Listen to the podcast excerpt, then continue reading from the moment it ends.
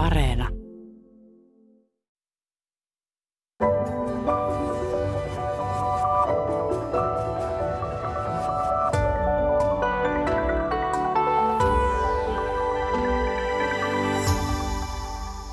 Heippa vaan kaikille. Tänään siis kysymys on, että tunnetko nimesi tarinan? Tietokirjailija Marianne Kiskola, sulta on tosiaan tänä syksynä ilmestynyt kirja yhdessä kuvittaja Katja Kouvalaisen kanssa. Tunnetko nimesi? Ja sä kerrot siinä, että Pekan taustalla seisoo Pyhä Pietari. Rauhaa tarkoittava Irene on kreikkalaisen mytologian merenjumalatar Eirene – ja sateenkaarta tarkoittavan Iiriksen tehtävä oli erottaa kuolevien naisten sielut heidän ruumiistaan. Sä oot tehnyt melkoisen tutkimusmatkan nimien maailmaan. Joo, er, erittäin mielenkiintoisen ja, ja oma, oma intressi on ollut hyvinkin pitkälti se, että en, mulla ei ole minkäänlaista nimimuistia. Niin on ihan hyvä lähteä tutkimaan semmoista, josta ei itse oikein tahdo ymmärtää tai, tai ainakaan muistaa sitä ollut on, tosi kiinnostavaa. Onko nimimuistisi nyt parantunut tässä työn ohella? En, en, voi, väistää, en voi väittää sillä tavalla tapahtuneen, mutta mielikuvat ja kielikuvat on lisääntyneet. Että se, on, se on ollut kyllä tämän tutkimuksen niin kuin hyvä puoli. No jos aloitetaan teidän omista etunimistänne ja vaikka Minna Saarelma-Paukkala, sinusta saat siis nimistön tutkimuksen dosentti Helsingin yliopistosta ja olet myös yliopiston almanakkatoimiston johtaja. Mitä tiedät Minna-nimen taustasta? No se on tämmöinen perinteinen muinaisgermaaninen nimi, eli se on miehen nimi Wilhelm on siinä taustalla ja siitä on sitten saatu naisen nimi Wilhelmiina. Ja Saksassa tämä muoto Minna on ollut käytössä ihan todella pitkään, että esimerkiksi yksi Goethen naisystävistä oli Minna ja meillä tietysti tunnetaan sitten Minna Kant. Mutta Suomessa Minna tuli niin kuin todella suosituksi vasta 60-luvulla ja kaikkein suosituimmillaan se oli ihan siinä 60-luvun lopulla. Et silloin kun mustakin tuli Minna, niin se oli vielä harvinainen nimi, kun mä synnyin vuonna 60. Mm. Ja sitten yhtäkkiä vuonna 69 se oli siellä ihan, ihan kärkinimiä. Ja se tosiaan se Wilhelm-nimi, niin siinä on kaksi osaa, eli tämmöinen germaaninen kaksosainen nimi, eli Villo on tahto ja Helm on kypärä. Eli se on tämmöinen lujatahtoinen kypärätyyppi tämä Wilhelm. Okei. Ja Wilhelmiina. Ja Minnakin siis. Niin. no entä Marianne nimi? Mikä sen tausta? Joo, mullakin oli harvinainen nimi silloin, kun minä synnyin. Eli olen syntynyt 1972 ja, ja olin varmaan lähellä aikuisikää, kun ensimmäisen kerran tapasin sitten saman, saman nimisen kaiman. No tämähän on hyvin kristillinen nimi, tämä minun nimi, eli siellä on tämä Maria ja sitten on tämä Marian, neitsyt Marian äiti Anna, eli Anne siinä muodossa, että, että myöhemmin on tietysti tullut tunnetummaksi ja sitten tähän on tunnettu karkki Suomessa, että mä oon oppinut niin kuin aina kertomaan kaikissa virastoissa, että, että nimi kirjoitetaan kuin karkki, niin sitten se menee oikein, koska siinä on ollut niin kuin lukuisia erilaisia muotoja. Mm. Ja sä kerrot tässä sun äh, kirjassasi myös hauskan kertomuksen siitä, että kun – 70-luvulla papilla oli vielä aika paljon valtaa siinä Oi, kastetilaisuudessa, kyllä. niin tämä, tähän liittyy myös sun kastetilaisuus. Kyllä, mä jouduin nimiamputaation uhriksi, eli, eli kävi niin, mun koko nimi on Marianne Elisabeth Mirjami. Ja kun pappi tuli paikalle ja hän näki sitten sen nimen Elisabeth, joka on siis mummini Lydia Elisabetin nimi – ja äiti, äidin äiti oli siis hän ja äiti halusi tietysti säilyttää tämän Elisabeth-nimen perheessä. Niin kävi sillä vähän hassusti, että, että pappi totesi, että tota, ei tämmöistä tota, kuninkaallista nimeä nyt savolaistytölle voi antaa. Ja, ja pätkäs sen Petin sieltä pois, eli minut kastettiin Marianne Elisa Mirjamiksi ja kaikki oli niin pöyristyneet ja hämmentyneet siitä, että ei kukaan osannut sanaa suusta eikä, eikä voinut pappia vastustaa siihen aikaan. Joten sitten vasta täysi-ikäisenä mä oon sitten laittanut sen niin kuin takaisin niin kuin oikeaan muotoon, eli vaati, vaatinut tästä oikaisua. Ja eikä se varmaan pappi pahallaan tietenkään sitä, mm. että se oli vaan niin kuin käytännön syystä. Että ei turhaa hienostelua Joo, ei tällaista älytöntä pelleilyä. Ja, ja, ja tota, olin hirveän tyytyväinen sitten aikuisiassa tapasin toisen nimiamputaation tai tämmöisen, tämmöisen nimi väärinkäytöksen uhrin, tämmöisen Pekan, mm. joka, joka tota, oli saanut sitten tosiaan nimensä sillä tavalla, että pappi oli tullut hirveällä kiireellä paikalle. Hänellä oli ollut niin kiire hautajaisiin ja siellä oli ilmeisesti haudattavan henkilön nimi oli Pekka. Ja, ja tota, sillä oli mennyt laput sekaisin ja, ja hän kastaa päräytti sitten tämän pienen pojan Pekaksi. Ja, ja tota, sitten koko taas niin kuin kansa ällistyneenä siinä, että mitä nyt tapahtuu oikein, ja olivat menneet sitten kirkon, kirkon kirjoihin niin kuin vaihtamaan tätä sinne niin kuin kansliaan, että mm. saisiko tämän, tämän muutettua. Niin siellä oli sanottu, että se on jo kirkon kirjoihin kirjattu, tämä Pekka ei voi muuttaa. Se Pekka pysyi Pekkana. Ja Sääntö Suomi iski. Niin, kyllä hän sitten oppi uuden nimensä. Joo, se on kyllä tota, uskomatonta, että papilla on ollut tällainen valta. Mutta ö, mitä te ajattelette siitä, että miksi me haluamme nimetä kaiken tärkeän? Totta kai ö, ihmiset nimetään ja, ja lemmikkieläimet, mutta joku on antanut myös robottiimurilleen nimen ja, ja Tampereella kun tuli ratikka, niin siellä on joka ikinen ratikkavaunukin nimetty. Siellä on Lyyliä ja Valmaa ja Saakaa ja Iisakkia ja Helinää. Öö, et mikä se on se meidän tarve antaa näitä nimiä myös elottomille asioille? Joo, siis ka- kaikissa kulttuureissahan nimiä annetaan ihmisille sen takia, että ihmiset erotetaan toisistaan, että nimellä on tämmöinen yksilöllistävä merkitys. Ja silloin on jotenkin luonnollista, että, että kaikki muutkin oliot, joita halutaan niin kuin yksilöidä nostaa esille, niin heille annetaan sitten nimiä, että on se sitten oma auto tai oma tietokone tai, tai tietysti lemmikkieläimille annetaan – mm. nimiä. Ja se on jännä, että et, et jos on kyse sellaisesta eläimestä, joita on niin kuin vaikka lampaita monta sataa samassa laumassa, niin ei välttämättä jokaisella lampaalla on nimeä. Mutta sitten jos tilalla on vaikka kaksi tai kolme lammasta, niin heillä sitten luontevasti on nimet. Eli silloin kun tulee semmoinen persoonallinen suhde mm. siihen, siihen eläimeen tai, tai esineeseen, Joo. niin silloin sille halutaan sitten antaa nimi. Ja noista lemmikkieläimistä äh, puheen ollen, niin mulla on sellainen tunne, että nykyään on tavallista, että koiralle tai kissalle annetaan ihmisen nimi, vaikka Erkki tai, tai Lempi tai joku tämmöinen, että ei ole enää niitä mustia ja, ja mirriä niin paljon. Ö, onko tämä ihan mutua vai onko tämä ihan totta, että tämä on se, se on ihan totta, että, että se kertoo siitä, että lemmikkieläimestä on tullut ihmiselle semmoinen perheenjäsen. Eli kun aikaisemmin vaikka koirat oli sellaisia vahtikoiria, metsästyskoiria, niin oli sellaisia nimiä kuin vahti tai haukku, mm. joka kertoi siitä koiran tehtävästä. Niin nyt kun ne koirat on perheenjäseniä, rakkaita perheenjäseniä, niin heille sitten halutaan antaa ihmisten nimiä. Joo, ja joskus on käynyt myös toisinpäin, että alun perin koiran nimi onkin tullut sitten ihmisen nimeksi, vaikkapa Hugo tai Nella. Stella, Joo, että usein, usein näitä, näitä niin kuin trendinimiä, niin alkaa ensin ilmestyä lemmikkieläinten nimiin, että niillä tavallaan niin kuin harjoitellaan niillä eläimillä sitä, koska lemmikkieläinten nimiäminen on paljon luovempaa ja vapaampaa, mm. niin silloin voi sitten, sitten testata vähän niin kuin sitä. testata näitä tämmöisiä nimiä. Ja sitten sieltä saattaa aina joku nimi, nimi nousta sillä tavalla mm. suositukset, että se otetaan sitten ihmisilläkin käyttöön. No jos mennään takaisin sitten ihmisten etunimiin, niin vieläkö ajatellaan nykyään, että sillä omalla etunimellä – että siihen liittyisi jotain taikaa. Että kansan uskomuksissaan haluttiin lasta suojella antamalla vaikkapa jonkun menestyneen esivanhemman nimi tälle, niin onko vielä tällaista ajattelua? On itse asiassa aika paljonkin, vaikka sitä ei tulisi ajatelleeksi. Eli meillähän on, on – todennäköisesti tämmöinen tausta, että meidän alkuperäiskansa, alkuperäiskansalaiset suomalaiset on nimenneet lapset myös samalla tavalla kuin edelleen monissa kulttuureissa, että on niin kuin tämmöinen perheen ulkopuolinen nimi ja sitten perheen sisäinen nimi. Eli halutaan tietyllä lailla pitää semmoinen julkinen nimi ja sitten suojata sitä, turvata jollain lailla sitä sisintä. Ja tämä näkyy esimerkiksi sitten tämmöinen tietyllä lailla –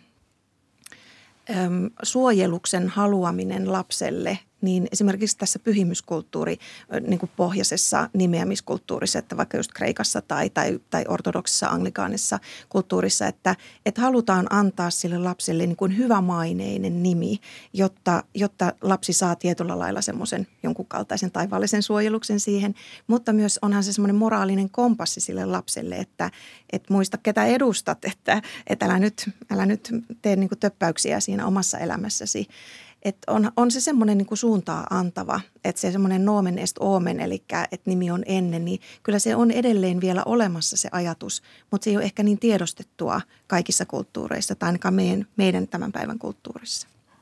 Joo, ja monilla vanhemmilla selvästi on niinkin, että jos antaa lapselle vaikka tällaisia merkityksellisiä nimiä Suomessakin, niin kuin vaikka Onni tai Tarmo tai rauha tai vieno, niin kyllä siinä selvästi on ollut taustalla sellainen ajatus, että, että lapsesta kasvaa nimensä mukainen. Että se nimen merkitys kertoo siitä, että minkälainen lapsesta halutaan tulevan. Mm. Joo. Miten sitten varsinkin muissa kulttuureissa niin tämä nimen maagisuus ilmenee? No ainakin kiinalaisessa kulttuurissa on hyvin tämä voimakas ohjaavuus, että, että pojasta odotetaan maskuliinista, komeaa, korskeaa ja tytöstä kilttiä, semmoista alistuvaa ehkä tai, tai sievää. Tai että kyllä se on hyvin niin kuin ohjaavaa. Sitten tietysti semmoinen, että jos toivotaan, toivotaan, että lapsi saa semmoista menestyksen tähtipölyä, niin, niin haetaan. Ei tarvitse kauhean kauas katsoa, niin mm, Namibia on täynnä pieniä Martti Ahtisaaria ja, ja Suomessa suomalaisia tota, kimejä ja jareja on maailmalla aika paljon. Että et kyllähän niin kuin tänä päivänä meillä on urheilijat ja tämmöiset niin kuin monet mediassa suuresti näkyvät ihmiset ottanut semmoisen tietyllä lailla pyhimyksen paikan. Hmm.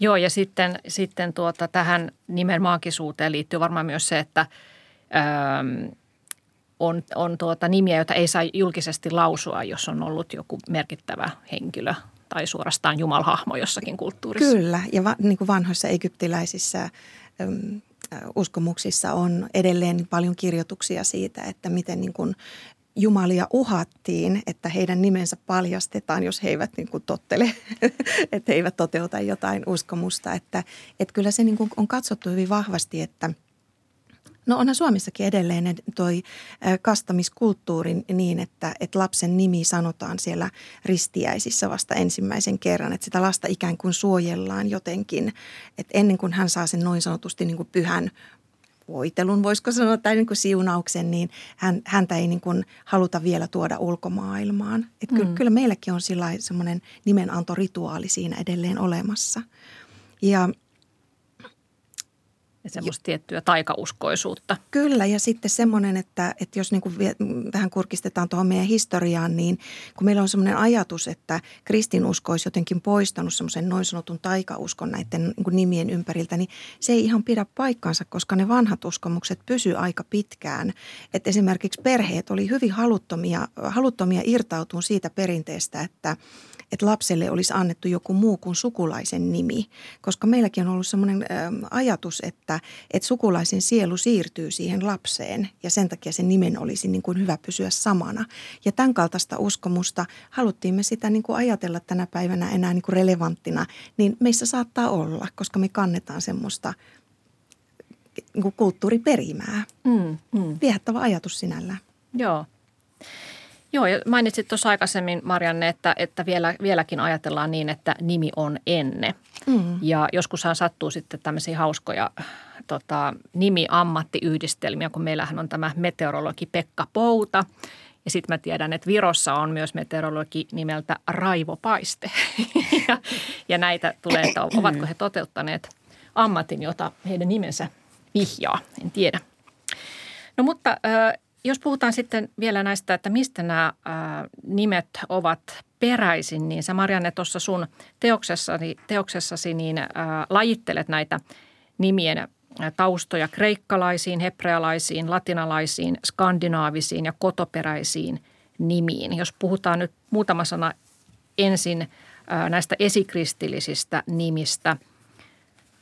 Ennen kristinuskoa meillä on ollut muinaiskandinaavisia nimiä – Esimerkiksi Signe, merkitys on voittajatar, tai Reidar, joka oli vanha norjalainen nimi, merkitys on kodin suojelija ja puolustaja.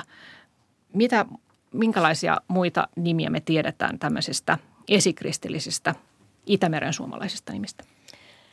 Joo, siis sitä Itämeren suomalaista nimistöä on, on tota, jonkin verran saatu selville ja on löydetty niin kuin parikymmentä semmoista nimielementtiä, joita käytettiin sitten näiden nimien muodostamiseen. Että siellä on esimerkiksi tällaisia kaksosaisia nimiä, niin kuin vaikka hyvä päivä tai mielitoivo.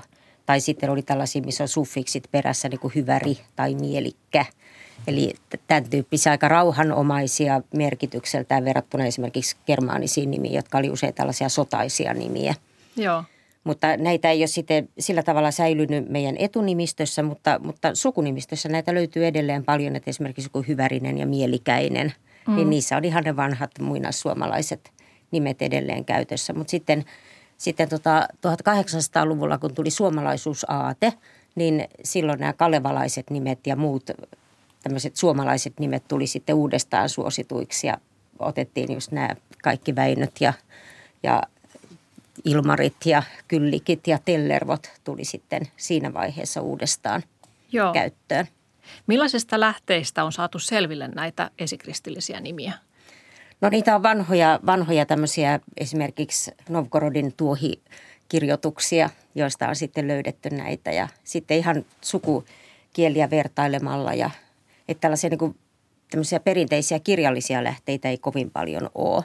Mm. Mutta sitten on esimerkiksi lehmien nimistössä on säilynyt näitä vanhoja muinaisnimiä ja, ja sillä tavalla. Ja, ja sitten paikan nimissä, talojen nimissä, sukunimissä.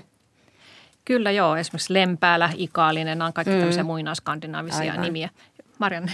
Minusta on ihanaa, että meillä on säilynyt sieltä semmoisia kurittomia nimiä myöskin, kurittomien ihmisten nimiä. Eli löytyi semmoinen kuin Paavin pannakirje, jossa oli tuota kurittomat suomalaiset isännät nimetty vuodelta 1340. Ja siellä oli tällaisia kuin Asikka Hakkisen poika ja Voipalan Kallas ja Jutikkalan mielikko ja Hyrvälän mielitty ja Rapolan kuningas ja tämmöisiä. Mutta mua niin kuin itseäni viehätti hirveän paljon tämmöinen kuin Onkkaalan yö.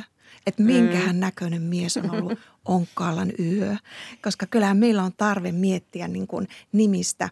Nykyään me tietysti – meillä on somet ja kaikki, kaikki paikat täynnä kuvia, mutta silloin, silloin kun on ollut kirjeenvaihtoilmoituksia, niin ei ole tiennyt, minkä näköinen se ihminen on ennen kuin saanut valokuvan. Niin silloin joutui miettimään sitä, että miltä se näyttää se ihminen. Ja tämähän ei ole hävinnyt mihinkään, että jos mä saan sähköpostin joltain ihmiseltä, jota mä en vielä tiedä, minkä näköinen hän on, niin mm. kyllä mä luon hänestä heti mielikuvan.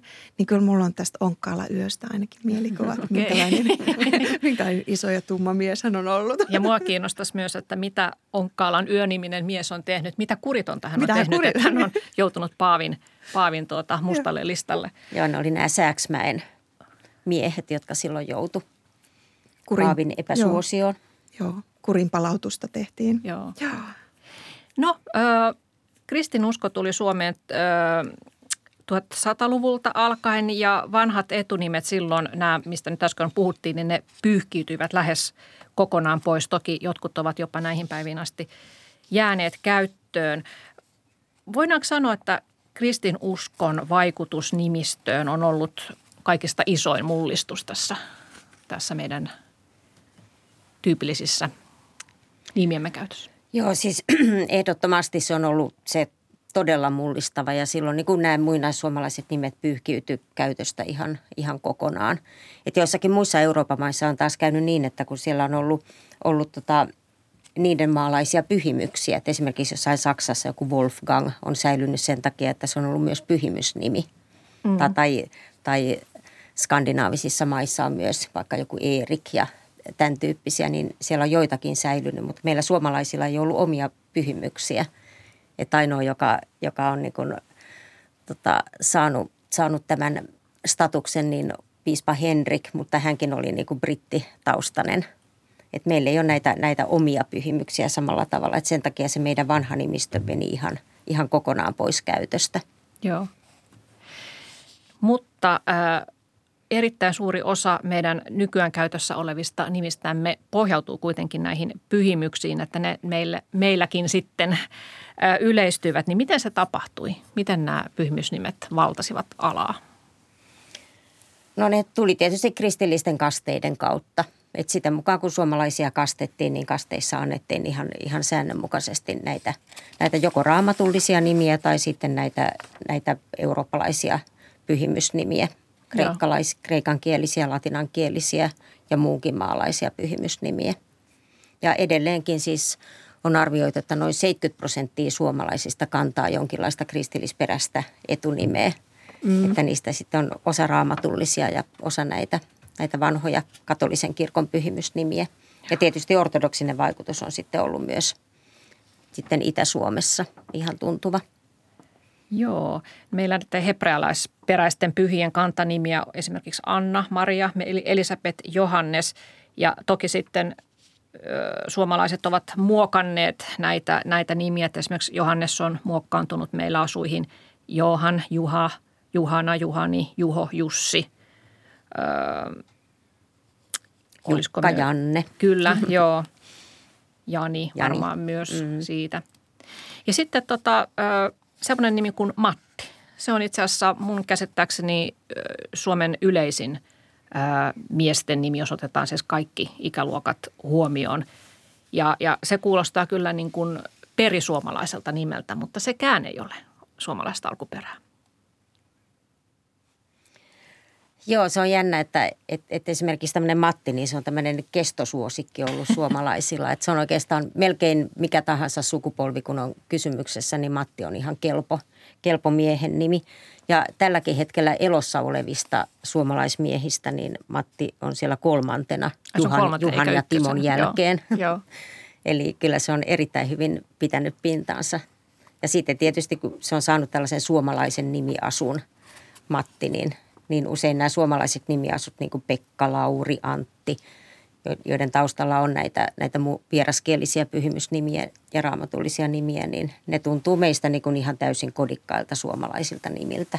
Mm. Et moni usein saattaa hämmästyäkin sitä, että onko joku nimi todellakin jotain muuta kuin suomalainen, kun se kuulostaa niin suomalaiselta. Ja harva Matti on varmaan miettinyt olevansa Jumalan lahja, tai että mikä niin. se ikinä se suomennus Mattias. siellä takana on. Mm. Niin, kyllä. Ja sitten Suomessakin oli, eikö ollut kaksi Matin päivää menneisyydessä, että oli se syysmatti, syysmatti ja, ja talvimatti. Niin, mm. niin että, että se on ollut todella niin kuin tärkeää. Nämä, nämä pyhimysten nimethän oli sillä lailla arvokkaita, että, että siitähän tuli sitten tämmöinen maanviljelyskalenteri myöskin Euroopassa ja, ja myös Suomessa. Että Suomihan pääsi vähän tavallaan tähän pyhimysnimiin muotiin, sanotaanko näin, koska sehän oli semmoinen vähän niin kuin uusi musta silloin, silloin tämä pyhimys, pyhimys tota, nimien muoti, että kun se pyyhkäs läpi Euroopan, niin sehän ei pyyhkäsy yhdessä yössä. Että keskiaikakin oli hyvin pitkä, pitkä ja melkein vähän niin kuin te, semmoinen niin kuin jälkiviisaana pystytään sanomaan, niin kuin missä se on alkanut ja missä se on ollut keskikohta ja näin. Mutta Suomeenhan se tuli niin kuin aika niin kuin eurooppalaista keskiaikaa ajatellen niin kuin jälkijunassa – ja Suomi meni kyllä aika lailla mukaan siihen, että jos muistan oikein, niin alkoi niin kuin tavallaan tämä pyhimysinnostus Italiasta ja sitten levisi Ranskaan, Saksaan ja sitten Ruotsiin ja sitten tuli vasta meille. Ja me kyllä lähdettiin niin innolla siihen mukaan, että että sitten meillä oli niin kuin, saattoi olla, että koko kylän miehet oli niin kuin sitten, sitten yhtä ja samaa Johannesta esimerkiksi, että et, et siellä on niin kuin on ollut kyllä aika iso tarve sitten lähteä keksimään uusia nimiä, koska sitten alkoi tulla ruuhkaa. Että, että jos niin kuin mietit, että on kylä, jossa on niin kuin sata Johannesta, niin kuinka sä niin kuin erottelet tai Jaakkoa tai mikä ikinä se onkaan se nimi ollut. Ja naiset kaikki Marjoita. Mm. Ja näistä miesten nimistähän me tiedetään sen takia niin paljon enemmän, koska miehillä on ollut se omaisuus. Ja he ovat, he ovat niin kuin tavallaan niihin kirjoihin laitettu – ja, ja tota, naiset on ollut sitten vähän siinä niin kuin sitten mukana se omaisu, omaisuutta, että naisten nimiä on vähemmän jäänyt tietoon. Joo. Ja, ja sitten jännää on sekin, että kun tuli uskonpuhdistus, reformaatio silloin 1500-luvulla, jolloin olisi voinut kuvitella, että, että nämä pyhimysten nimet olisi jotenkin joutuneet epäsuosioon sen takia, että et katolisessa tai luterilaisessa kirkossa ei enää kunnioitettu pyhimyksiä samalla tavalla kuin katolisessa kirkossa, mutta ne kuitenkin säilyi ihan suorastaan yhtä vahvana kuin aikaisemminkin. Ja yksi tärkeä tekijä siinä on just nimenomaan tämä kalenteri. Eli kun oli totuttu siihen, että, että suomalaisten niin kun vuosi kulkee niiden pyhimysten nimien tai niiden nimipäivien mukaan, niin, niin ei niistä niin vaan sitten, sitten luovuttukaan. Niin ja pitää muistaa, että se on ollut sillä tärkeä, tärkeä työkalu ihan senkin kanssa, että ei ole ihmiset välttämättä osannut lukea, eikä ole ollut semmoista niin kuin – koulutusta, mikä tänä päivänä on, niin silloin se on mennyt aika paljon se tiedonanto kirkon kautta, että kirkon seinillä on ollut kuvia, joita on katsottu ja ne on yhdistetty sitten tiettyihin äm, hahmoihin, eli näihin pyhimyksiin ja sitä kautta se tarina on niin kuin, se tarinan kerronta on niin kuin jatkunut. Ja ja jos ajatellaan, niin kun, kun on itse niin kielentutkija niin, ja, ja kirjallisuutta harrastan hyvin paljon ja tutkinut niin kun, kirjallisuuden niin kun, nimiä, nimenantoa kirjallisuudessa ja elokuvissa, niin se ei ole koskaan sattumanvaraista. Ja se on ehkä niin kun, voisiko sanoa, että kaunokirjallisuudessa ja elokuva käsikirjoituksissa ja näytelmissä, niin nimien – täytyy olla aina oikein. Niiden täytyy olla jotenkin kohdillaan siihen hahmoon tai se tarina on epäuskottava. Että se on ollut todella kiinnostava löytö. Ja jos kirjailija on sitten tosi näppärä, niin hän tekee sitten tavallaan semmoisen hahmon, jonka nimeää niin viisaasti, että se nimi itsessään jo jotenkin enteilee sen hmm. hahmon hmm. tai sen tarinan kulkua. Että jos on valveutunut lukija, niin löytää tavallaan niin kuin uuden tason siihen tarinaan että et kannattaa katsoa niitä elokuvia ja lukea kirjoja nimenomaan niin kuin sellainen vähän niin kuin silmälasit päässä, jossa on niin kuin nimi, nimikalenteri mukana, että et mit, mikä on se tausta. Mm. Se nimi on siinä symbolia, voi myös tosiaan ennakoida sitten Kyllä. tapahtumia. Joo, tässä oli äänessä tietokirjailija Marianne Kiskola ja lisäksi täällä on nimistön tutkimuksen dosentti Minna Saarelma Paukkala Helsingin yliopistosta ja puhumme etunimien tarinoista. Joo, se on mielenkiintoista, että nämä myöhäiskeskiajan Suomen ja Ruotsin yleiset miesten nimet, ne ovat edelleen varsin suosittuja. Antti, Jaakko, Jussi, Niilo, Lauri, Olli, Pekka. Et ne on kyllä todella pitkä historia niillä ja tosiaan niin kuin sanoittekin, niin enemmän on säilynyt näitä miesten nimiä kuin naisten nimiä. Ja myös on hauska tutkia näitä, että miten, miten tosiaan Suomen kieli on muokannut näitä nimiä, että Urbanus, siitä on tullut Panu, sekin siis pyhimys. peräinen. Niin, mm-hmm. aivan. Margareetta, siitä on tullut Reetta ja varmaan muitakin versioita. Öö, ja jos mennään sitten, niin, no ehkä vielä voisi puhua tästä, tästä että öö, Tuossa Minna otitkin esille tuon, että kun katolisuus vaihtui meillä luterilaisuudeksi 1500-luvulla, siitä huolimatta pyhimysnimet meillä säilyivät. Mutta mitä muut, tuliko jotain muuta muutosta sitten siinä sen uskonpuhdistuksen myötä, jotakin uusia tuulia nimistöön? Joo, siis oikeastaan jos ajatellaan sitä reformaation vaikutusta, niin, niin voi sanoa, että se käynnisti tämmöisen niin kuin maallistumisen tässä meidän nimistössä myöskin. Eli tuli ihan kelvolliseksi semmoinenkin ratkaisu, että otetaan jotain hallitsijaperheiden nimiä tai Euroopasta jotain kirjallisuusnimiä. Et siihen aikaan, kun oli, oli paljon tällaisia populaarikirjoja, mitä luettiin, niin sieltä saatiin kaikenlaista jostain tuhannen ja yhden yön saduista saatettiin ottaa nimiä. Eli, eli muutkin kuin tällaiset kristillisperäiset nimet tuli ihan, ihan kelvollisiksi kasten niminä. Joo, joo. Ja silloin sitten almanakkaankin alkoi vähitellen tulla näitä varsinkin niin kuin Ruotsin hallitsijaperheen nimiä. Ja, eli tämä Ruotsin vallan aika ja sitten Venäjän vallan aika, niin, niin näkyy, näkyy ihan meidän sekä almanakka-nimistössä että sitten ihan näissä annetuissa etunimissä. Joo, ja näinhän se on aina mennyt se muoti hauskasti, että, että siellä on ensin haluttu olla vähän koreillan nimillä. Hovissa on tehty tai, tai tämmöisissä vähän paremmissa piireissä tehty näitä nimirimpsuja ja sitten ne on alkanut laskeutua sieltä rahvaan, rahvaan pariin. Ja minusta se oli aika mielenkiintoinen juttu se 1800-luvun Suomessa, kun – kun oli se muoti-ilmiö, että annettiin lapsille useampi nimi, joka tuli nimenomaan just kuninkaallisilta ja aatelisilta. Ja ne nimirimpsut alkoi karata niin käsistä, että kirko oli sitten pakko puuttua siihen runsauden sarpeen, koska, koska ne lapset, lapset ei mahtunut enää kirkonkirjoihin ja eikä, eikä ne vainajat enää hautakiviin. Ja, ja se, silloin tota, tämä tämmöinen niin uudistuneet nimimarkkinat toi hetkellisen nimisäpinen ja semmoisen vähän hurjastelun, johon sitten täytyy kirkon puuttua. Että kirkko on kyllä aika vahvasti ohjannut myös tätä, tosiaan tätä meidän nimikulttuuria. Mm. Joo, että meillähän tämä kaksinimisyys yleistyi silloin 1700-1800-luvulla ja sitten, sitten jonkin verran kolminimisyyttäkin on esiintynyt, mutta on aika mielenkiintoista, että nyt viime aikoina tämä kolminimisyys on selvästi niin kuin lisääntynyt. Eli nykyään noin puolet lapsista saa, saa jo kolme etunimeä – ja sitä on niin kuin ajateltu, että se saattaisi johtua esimerkiksi siitä, että kun nykyään perheisiin syntyy vähemmän lapsia, niin sitten halutaan niin kuin enemmän niin kuin leikitellä niillä nimillä ja antaa niin kuin ne kaikki kauniiksi koetut nimet sitten niille mm. yhdelle tai kahdelle lapselle. Mutta sitten meidän nimilaki nykyään, niin sehän sallii neljän etunimen antamisen. Et meillä tuli 2019 voimaan uusi nimilaki ja siinä, siinä on nyt se neljä nimeä sallittu, mutta ainoastaan niin kuin alle prosentti vanhemmista tai, tai syntyneistä lapsista saa nykyään neljä etunimeä. Ja aikoinaan, kun oli suuri lapsikuolleisuus ja, ja oli tämmöinen ajatus, että nimi, nimi tavallaan olisi hyvä pysyä samana niin kuin isältä pojalle, koska se monesti sisälsi ammatin. Eli se oli tavallaan se koko perheen käyntikortti.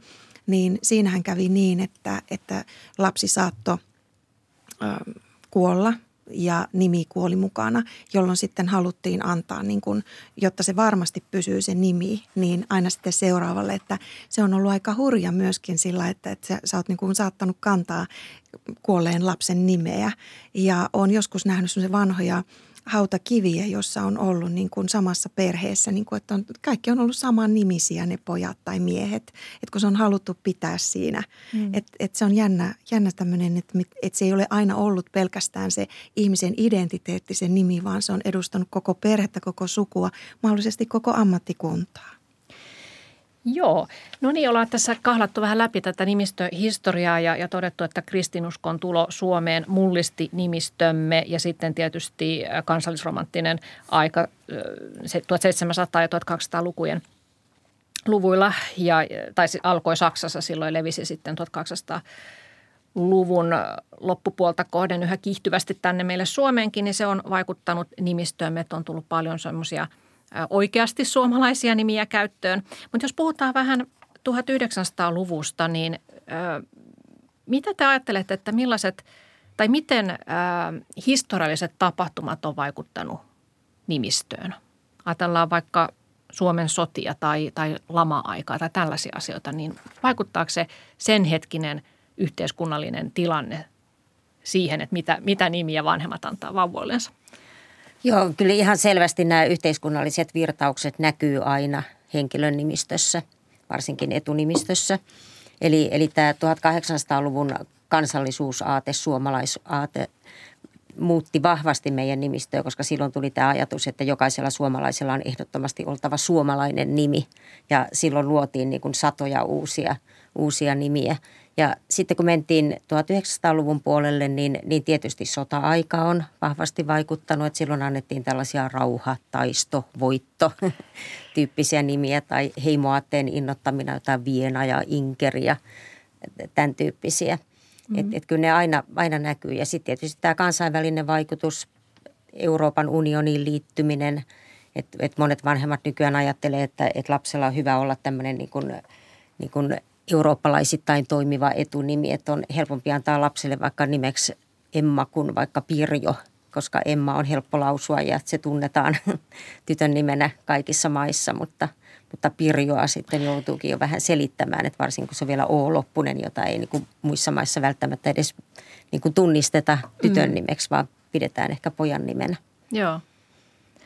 Mitä Samarianne sanoisit tähän historiallisten tapahtumien Kyllä? Joo, 1900-luku on ollutkin todella mielenkiintoista. Siinä on tapahtunut ihan, että pystyy näin niin kuin jälkiviisaana katsomaan aika paljonkin, paljonkin mitä on, mitä on mitä on milloinkin tapahtunut, mutta toi 1980-luku oli sikäli kiinnostava Maria-nimen kohdalla, mua aina kiinnostaa se Maria, niin että, että ihan kun siinä olisi niin kuin, kun alkoi mennä tosi kovaa, niin haettu jotenkin semmoista niin kuin maltillisuutta tai rauhoittumista, koska yhtäkkiä Suomen suosituin nimi olikin Maria.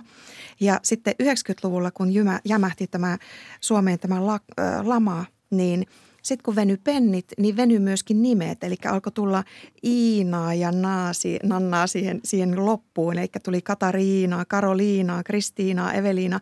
Se, että niin kuin jännä, jännästi niin kuin pystyy tällä vähän katsomaan, niin kuin sota, sota-ajatkin niin kuin aiheutti sitä ärrytystä, että siellä tuli aika voimakkaita konsonantteja, että vaikka meillä on aina ollut Suomessa niin kuin hyvin kauniit ja niin kuin – semmoiset niin optimistiset nimet, just toivotaan rauhaa ja, ja, ja se toivo on ollut hyvin, hyvin suosittu, niin silti meillä on niin ollut tarve jollain lailla rajata sekä rajoja että niin nimillä edustaa semmoista, niin kuin, että siellä on ollut aika paljon ärryytystä ja mm. niin tuplakonsonantteja.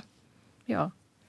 Joo, tässä kun katsotaan näitä suosituimpia etunimiä, niin silloin jos katsoo niin kuin koko sitä nimistä, jossa on mukana myös nämä jälkimmäiset etunimet, mm. niin yleensä nämä jälkimmäiset etunimet pysyy enemmän samoina. Että siellä on just nämä Mariat ja, ja, ja tämän tyyppiset Johannat ja tämmöiset monitavuiset nimet. Ja silloin ne helposti sitten nousee niissä nimilistoissa aina kärkeen. Mutta jos me katsotaan ensimmäisiä etunimiä, niin silloin esimerkiksi 80-luvulla suosituimpia oli Heidi, Anna, Laura, Jenni mm, ja joo. tämän tyyppisiä. Ja 90-luvullakin Laura, Anna, Jenni, Jenna. Et, et mm. Sitten ne Marjat ja nämä muut on ollut sitten siellä niin kuin jälkimmäisinä etuniminä erittäin suosittuja. Et ne pysyy niin kuin ihan sukupolvelta toiselle siellä, Kyllä. siellä niin kuin Joo. Joo. suosituimpana jälkiniminä.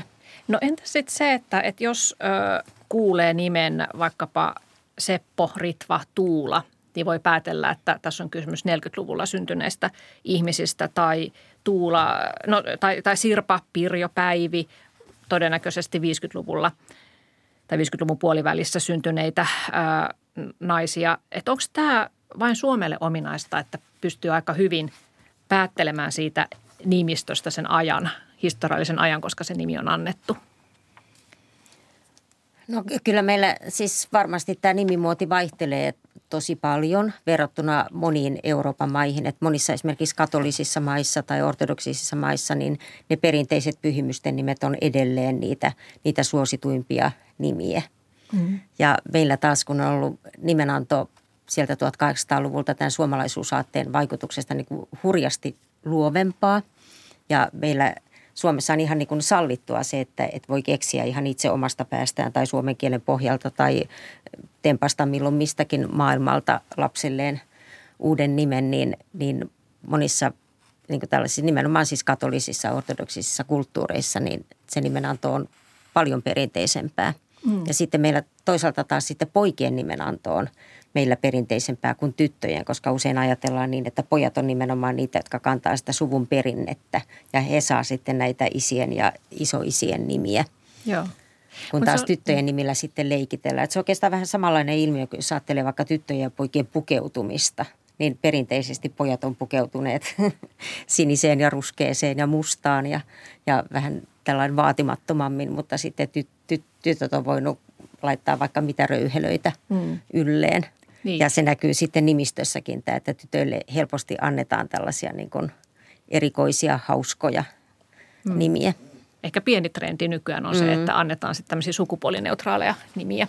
Joo, Marianne. Ja ehkä aika suomalaista on sekin, että, että meillä on se nimimuoto aina koskee koko perhettä, niin kuin kaikkia lapsia. Että, että me harvemmin annetaan semmoista noin sanottua eri pari eh, nimiä mm. lapsille, mm. että ne on sitten aina joko samalla etukirjaimella alkaa tai jollain lailla samanlainen sointu tai samanlainen rytmi siinä. siinä. Tai sitten jos on niin kuin iso ikäero, että on, mulla on itselläni äh, paljon vanhemmat äh, tota, isoveljet ja isosiskot, niin heidän nimet, nimet on niin kuin eri maailmasta kuin sitten taas minun nimet. Mun nimen kohdalla on revitelty. He on olleet sitten niin semmoisen maltillisemman maailman edustajia. Joo. Mutta se on mielenkiintoista, että mistä nämä yhtäkkiä pompsahtaa nämä nimet. Että esimerkiksi 60-luvun lopulla niin eh, top 5 listalla oli Kari, Jari, Ari, Sari. ja näitä ei aikaisempina vuosikymmeninä ollut juuri lainkaan. Että mistä yhtäkkiä tuli nämä kaikki – Karit ja Jarit ja Arit. Joo, siis kyllä tämä nimimuoti varmaan noudattaa ihan samoja il, tota, trendejä kuin kaikki muutkin muoti-ilmiöt. Eli jostakin vaan yhtäkkiä tulee semmoinen, semmoinen uusi, uusi ilmiö, johon sitten ihmiset ihastuvat ja – ja se saattaa niin kuin nimissä usein olla se, että ne noudattaa tiettyä, tiettyä tämmöistä niin kuin äänenrakennetta, Jari, mm. Sari, Kari. Mm, mm. Ja esimerkiksi tällä hetkellä poikien nimissä huomaa, että tämmöiset El-loppuiset, niin kuin Joel, Noel, Eliel, Samuel, tämän tyyppiset on, on, on suosittuja. Tai samoin tällä hetkellä esimerkiksi Eellä alkavat nimet on sekä tytöillä että pojilla on niin kuin Elsaa ja Emmaa ja, ja, ja mm. sitten pojilla kaikkea Eeliä ja niin edelleen. Joo, ja siihen 60-lukuun tuli vaan mieleen, että kyllähän silloin moni muukin asia säpisi ja tuli, tuli semmoista, semmoista tota, yhteiskunnallista murrosta, että kaupungillistuminen ja lähiöihin muutto ja pellot laitettiin pakettiin ja muuta, niin kyllähän silloin niin kuin Saapin tai Ladan kyydissä niin kuin Karit ja Jarit ja Sarit ja Marit oli niin kuin paljon säpäkämpiä kuin Anneli tai joku tämmöinen niin pidempi, niin, niin. pidempi nimi. Että, se oli sähäkkään et, et, kyllä se nykyaikaa peilaa. silloin. Kyllä, Joo. ja se, se näyttää aina sen, sen hetkisen tilanteen. Ja Suomi on ollut aikamoisessa murroksessa. Ja aika, aika paljonhan meillä on tapahtunut tämmöisiä niin kuin hallitsijamuutoksia myöskin, että välillä on ollut Venäjä ja välillä on ollut Ruotsia ja sitten on ollut itsenäistymistä ja iso, isoja murroksia niin kuin pieneksi maaksi. Mm. Se näkyy nimissä. Tämä muoti, muotisykli näissä nimissä menee kaiketti noin sadan vuoden sykleissä ja, ja tota, että onko nyt seuraavaksi näköpiirissä, että 30-luvun suosikkinimet alkavat nousta, että nähdäänkö me paljon kohta pieniä penttejä ja erkkejä ja ritvoja ja raileja. Ne ei ole vielä ehkä tullut, mutta saattavat sitten, jos Ainakin. tämä nyt tällaisena menee, että aina, aina niin. niin kuin sata vuotta menee siihen, että se nousee uudestaan muotiin se nimi ja ollut tosi häkellyttävää itselle, että just tosiaan 70-luvun lapsena, niin ne nimet, jotka oli silloin mun lapsuudessa vanhanaikaisia, vanhojen ihmisten nimiä, niin nyt ne kattelee mua niin kuin lastenvaunuista. Että mm. kyllähän niin kuin mä tunnen aika monta pikku Einoa esimerkiksi, että mikä on tosi, tosi ihana ajatus, että näin se vaan menee. Että Joo, ja sitten välillä tie- ne oli sellaisia nimiä, joita ei voisi voinut kuvitellakaan antavansa. Mm.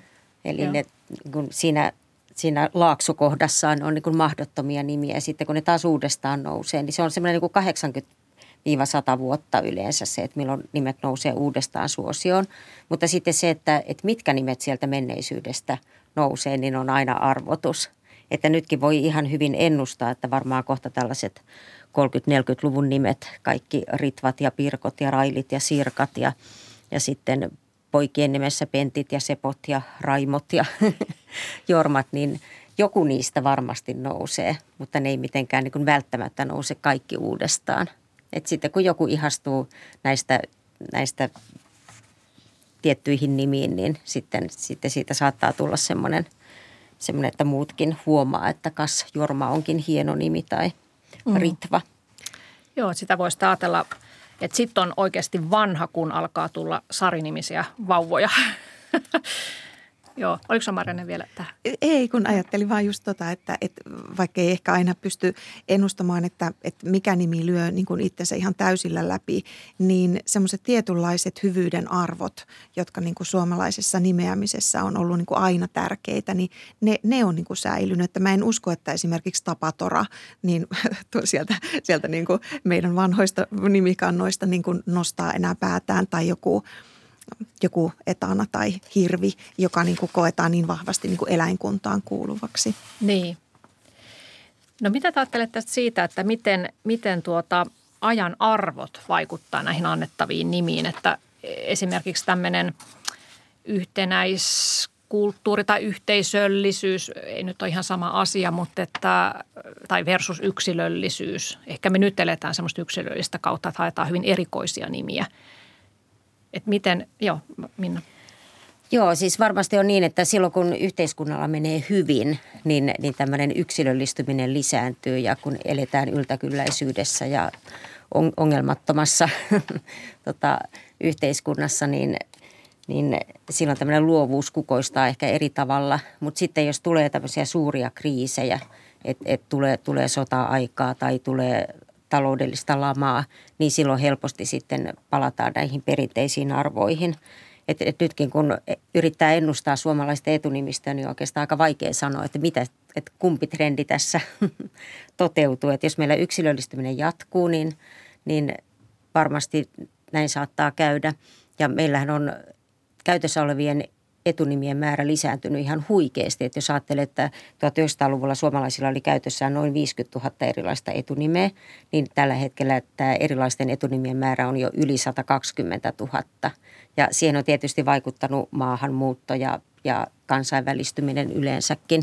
Mutta sitten ihan se, että suomalaiset on halunnut antaa lapsilleen mahdollisimman erikoisia, yksilöllisiä etunimiä, että on itse, itse keksitty näitä nimiä. Ja niissä sitten näkyy nämä suomalaisten arvot, että aika paljon näistä uusista suomalaisista etunimistä niin on merkitykseltään nimenomaan niin kuin luontoon viittaavia. Eli nämä ympäristöarvot selvästi näkyy, että siellä on sitten tällaisia, tällaisia puolukkaa, raparperia, aamukukkaa, kuhilasta, puh, puh, puhuria ja tämän mm, tyyppistä. Eli, laava ja havu niin, ja tuiskuja niin, tämmöisiä. Joo. Käpy ja muita, että, että tämä suomalainen luonto mm. selvästi on semmoinen arvo suomalaisille tällä hetkellä. Ja luontonimiä on helppo myöskin käyttää sitten tämmöisenä tämmöisenä vähän antrokyyninä, että ei tarvitse niin ottaa kantaa siihen sukupuoleen, että minkä, minkä sukupuolen lapsi mahdollisesti haluaa sitten itselleen identifioida. Mutta se on ollut mm, jotenkin, jotenkin tuota, jännä, jännä tuota itse huomata tässä, kun on näitä nimiä tutkinut, että, että semmoisia tutkimuksia löysin, jossa sitten niin kuin nimien hyvin tämmöinen yksilöittäminen, että, että sulla on niin kuin vain ja ainoastaan, sä oot ainoa ihminen, jolla on se nimi, niin se herättääkin sitten yleensä tämmöisen yksinäisyyden tunteen ihmisissä, että olisiko se sitten niin huono asia, että meillä olisi – samannimisiä enemmän ja se yhteisöllisyys näkyy sillä tavalla niin kuin yhtenäinen kulttuuri ja yhtenäinen maa myöskin. Että hyvä, hyvä miettiä tässä, että nyt kun nämä on vähän tämmöisiä hankalia nämä meidän ajat ja, ja tuo itänaapuri on, on jälleen taas niin kuin näyttänyt voimaansa ja mahtiansa, niin halutaanko me näyttää myöskin sitten näissä nimissä sitä, että me tullaan niin kuin yhtenäisemmäksi linjaksi. Se on mielenkiintoista tutkia. Hmm. Mutta on näitä erikoisia nimiä osattu ennenkin antaa. Lueskelin tämmöistä juuri Nummeliinin ja Elina Terjoen kirjaa, jossa luetellaan Suomessa tavattuja harvinaisia nimiä, niin esimerkiksi vuonna 1958 Suomessa on ollut nainen nimeltä Muumi. Ja hemuleitakin on ollut sekä mies että nainen, ollut mies nimeltä Tuhto ja, ja tota, Tiuhti, että on Tuve, Tuve Janssonin muumikirjat ovat selvästi – inspiroineet ihmisiä ja sitten on, on myös tuota miehelle annettu nimi ystävä, naiselle kaveri, kyynel, suru. Tällaisiakin on aika, aika tuota, surullisia nimiä annettu, että tämä ei ole pelkästään nykyajan ilmiö tämä erikoisten nimien antaminen. Niin, siis nykyään oma nimeni ei ole kauhean erikoinen, mutta tosiaan silloin kun Marianne nimen sain, niin mulla ei ollut esimerkiksi omaa nimipäivää. Ja 70-80-lukuhan oli vielä aikaa, jolloin nimipäiviä juhlittiin. Mm. Ja se tuntui ihan kauhealta, kun mulla ei ollut omaa nimipäivää, mutta onneksi se oli Armin päivä, neljäs päivä helmikuuta, joka radiossa edes sanottiin. Ja sitten mä pidin sitä niin kuin ainoana oikeana ja nyt sitten kun se muutettiin tuossa joku aika sitten tuonne 15.8., niin se ei ole mun nimipäivä. Mä en, mä en tunnista sitä, että mä identifioidun niin vahvasti siihen helmikuun nimeen. Niin, joo. joo. Joo, se on jännä tämä suomalainen nimipäiväperinne, että, että, että vaikka on käynyt niin, että enää ei samalla tavalla välttämättä järjestetä tällaisia nimipäiväkutsuja ja kahvitteluja ystävien kesken ja muuta, vaikka sitäkin tietysti edelleen harrastetaan, mutta sitten nimipäiväkulttuuri on saanut ihan uusia muotoja, että saattaa olla, että monet esimerkiksi kaupat saattaa viettää viettää vaikka K-kaupat Pirkan päivää ja tällä tavalla niin kuin tuoda esiin sitä, sitä nimeä. Mm. Ja, ja sitten, sitten somessa näkyy ihan, että, että kyllä ihmiset edelleen onnittelee toisiaan nimipäivinä. Ja sitten kun meillä on toisaalta sitten tämä yksilöllisten nimien antamisen trendi, niin sitten huomaa, että, että monet vanhemmat ja isovanhemmat on sitten aika lailla ymmällään, että mitäs nyt tehdään, kun lapsella ei olekaan nimipäivää. Ja mulle tulee näitä kyselyjä niin kuin ihan jatkuvasti – että vaikka vanhemmat on antanut lapsilleen erikoisen etunimen ja sitten lapsi itse on huomannut, että, että muilla lapsilla onkin nimipäivä, mutta hänellä ei ole, että, että mitäs nyt tehdään. Mutta sitten me yritetään aina niin kuin yhdessä miettiä joku semmoinen sopiva päivä, mikä sille lapselle sopisi sitten nimipäiväksi. Että jos se nimen merkitys, vaikka sanotaan vaikka olisi tyttö nimeltä Tarina, niin voi ihan hyvin viettää vaikka Tarun päivänä sitten, sitten nimipäivänsä. Ja että kyllä sieltä aina löytyy sitten se hyvä, hyvä ratkaisu. Mutta se on jännä, että, että tämäkin on sellainen asia, mitä ei välttämättä kaikki vanhemmat tuo ajatelleeksi. No Minna Saarama-Paukkala, sä oot ö, ylläpitämässä suomalaista nimipäiväkalenteria, joka nyt vuonna 2025 uudistuu ja ensi keväänä sulla alkaa sitten perustutkimukset, että mitä sille kalenterille tehdään ja, ja tuota, ilmeisesti on tulossa lisää nimiä siihen nimipäiväkalenteriin. Lähteekö joku pois ehkä? Joo, näissä viimeaikaisissa uudistuksissa, eli Tätä nimipäiväkalenteria on niin kuin viiden vuoden välein uudistettu 80-luvun alusta lähtien. Ja niissä uudistuksissa yleensä on otettu semmoinen 15, 30, 35 ehkä enimmillään. Ja täytyy nyt katsoa, että et, et kyllä siellä kalenterissa edelleen on tilaa. Siellä on paljon sellaisia päiviä, joilla on yksi tai kaksi nimeä, niin hyvin sinne voi sitten lisätä, lisätä uusiakin nimiä. Ja sitten toisaalta taas jotkut nimet on jäänyt aika lailla harvinaisiksi. Että moni usein niin kuin hämmästeleekin sitä, että miksi Almanakassa on tämmöinen nimi, kun ei tunne yhtä ainutta tämän niin. nimistä henkilöä. Ja se johtuu taas siitä, että ennen 80-lukua niistä nimipäiväkalenteria ylläpidettiin ihan muilla perusteilla kuin nimien yleisyyden perusteella. Et silloin ei ollut käytettävissä tällaisia väestötilastoja, joiden pohjalta olisi sitten voitu, voitu sitä nimistöä uudistaa, niin kuin nyt ne tehdään ihan, ihan sen nimen yleisyyden perusteella. Hmm. Että aikaisemmin niitä saatettiin sitten sinne lisätä vähän niin kuin suositusmielessä, että ajateltiin, että keksitäänpä tällainen – tällainen nimi ja laitetaan kalenteriin, niin ehkä sitten ihmiset innostuu ottamaan sen käyttöön, mutta kaikille nimille ei sitten näin tapahtunut. Vuonna 2021 suosituimmat ensimmäiset etunimet olivat Olivia, Lilja ja Eevi ja Leo, Eino ja Oliver. Miten luonnehtisitte näitä nyky top kolme nimiä? aika, aika vanhoja nimiä nämäkin. Ei ollut jo 1500-luvulla myös pyhimykseen Joo, se on perustuva aika vanha nimi. Kyllä. Oli, Olivia ja Oliver samaa, samaa pohjaa. Joo, siis näissä, näissä vuoden 2021 nimissä niin näkyy selvästi niin kuin toisaalta ne uusvanhat nimet, jotka on tullut uudestaan suosioon. Eli tytön nimissä jotkut tosiaan vaikka Sofia ja Aino ja Helmi ja Emma on sellaisia, joita on annettu, annettu silloin sata vuotta sittenkin ja pojilla, pojilla sitten taas Eino ja Väinö ja Onni ja Toivo ja niin edelleen. Mutta sitten toisaalta näissä näkyy tämä kansainvälistyminen. Eli esimerkiksi Olivia on semmoinen nimi, joka on tällä hetkellä monessa eri Euroopan maassa suosittu. Tai Sofia on, on myös tämmöinen niin kuin hyvin yleinen monissa Euroopan maissa. Ja sitten taas poikien nimistä, niin Oliver on selvästi tämmöinen kansainvälinen tai joku Hugo. Mm. Niin, että ne on samaan aikaan nyt eri Euroopan maissa kärkinimiä. No tänään 13. joulukuuta on tietysti Lusian päivä, mutta on myös Seijan nimipäivä, joten onnea kaikille Seija-nimisille. Mistä tämä Seija-nimi on peräisin? No, Marian. Seija, tämmöisen, tämmöisen löysin, että Seija olisi tullut kouluneuvos Yrjö Karilaan luomana 1917 tyttärelleen nimeksi ja heidän perheystävänsä Hilja Haahti, joka oli kirjailija, niin teki tämän tunnetuksi romaanillaan Seija Tyttösen tarina vuonna 1924. Mutta Minnalla oli tähän myöskin jotain tietoa lisätä. Joo, että esimerkiksi Lönnruutin sanakirjassa löytyy sana seijas, joka tarkoittaa tällaista selkeä sees – Eli sillä on tämmöinenkin merkitys. Ja sitten voi ajatella, että, että Seija on ehkä niin kuin ihan silläkin tavalla niin kuin muodostunut muiden nimien mallin mukaan. Että kun meillä on naisen nimet Maija, Kaija, Raija tai Eija, Teija, Reija ja niin edelleen, niin on ihan luontevaa, että, että sitten on myös Seija. Mm.